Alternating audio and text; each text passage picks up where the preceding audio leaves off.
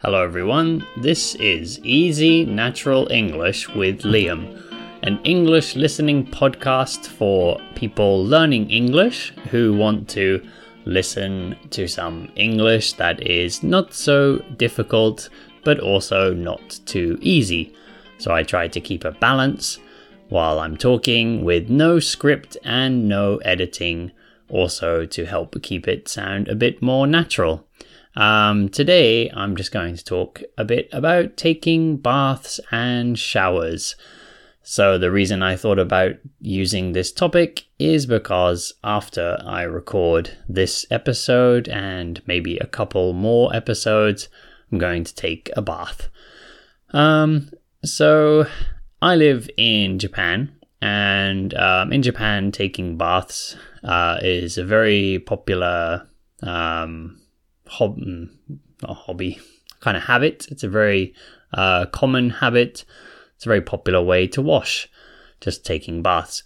Um, of course, um, every other country I've lived in, people like taking baths, or some people like taking baths.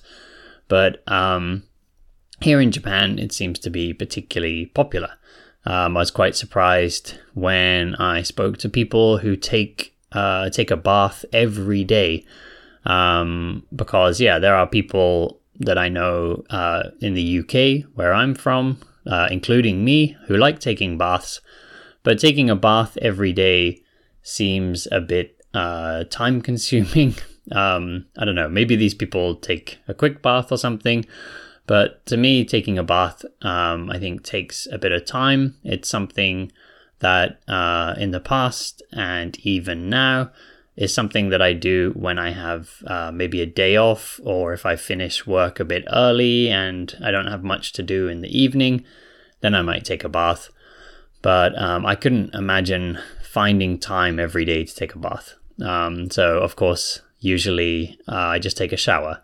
And I think, yeah, most people in the UK and probably a lot of Europe, I can't speak for all of Europe because I don't know exactly the custom in all the countries, but I think most people in Europe would just take a shower instead most of the time. And you uh, might find a lot of apartments that don't have baths. Whereas in Japan, um, it's quite hard to find uh, a bathroom that doesn't have a bath because everybody likes baths so much. And then, of course, there's also a culture here of the uh, public baths. Um, so there's two types in Japan. There is the sento and there is onsen. And sento has um, like uh, just tap water or like basically yeah just ordinary water. But um, the uh, onsen has hot spring water. So it has water that comes from under the ground that's been heated naturally by kind of volcanic activity. Um, so it's kind of extra special. Um, and yeah, yeah, these are public baths. So it means everyone goes in and takes a bath together. Um, of course, you have to, you know, wash yourself before you go in the water. So you have to scrub yourself down and take a shower to make sure that you're clean before you go into the bath because everybody's um, sharing the same water. And then, yeah, you just sit in this nice hot water and relax for a while. Um, so, yeah, it's sort of a very common um, pastime in Japan and a, a, common way to relax.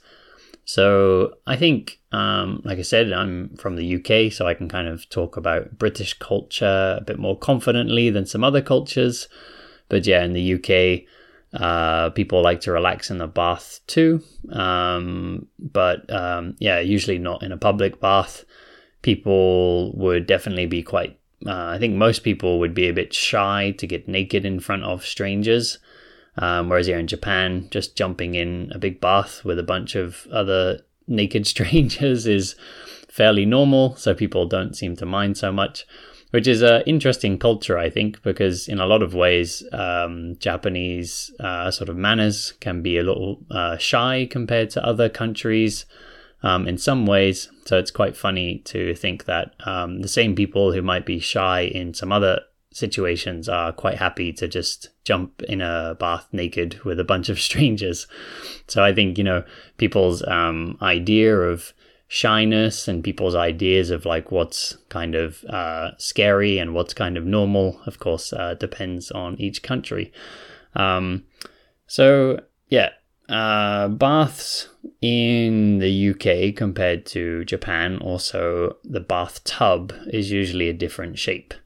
Um, so a lot of baths in um, the UK and also baths I've seen mostly in Europe and in America and also like Australia and New Zealand.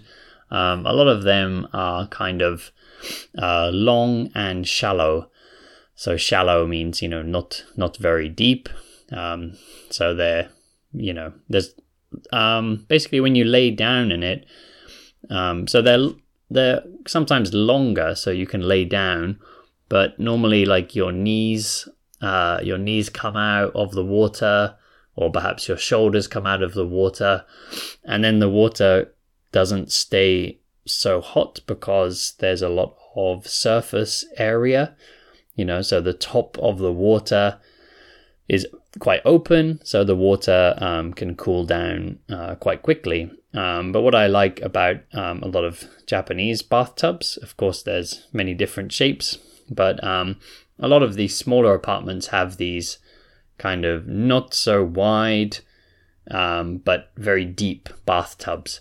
So you actually just you can't lay down in the bathtub. You just sit down. Um, I used to always sit in mine kind of cross-legged. So cross-legged is uh, yeah when you cross your legs and sit down, and um, you know a bit like uh, if you imagine like a Buddha statue. So I'd sit down like that, in the bath with my back straight. But um, because of the deep water with a low surface area on top, means the water would stay nice and hot for a long time. And sometimes, yeah, I used to kind of just forget how long I was in there because the water would stay warm. And my wife, uh, so I'm talking about this in the past tense because my bath now is a bit different.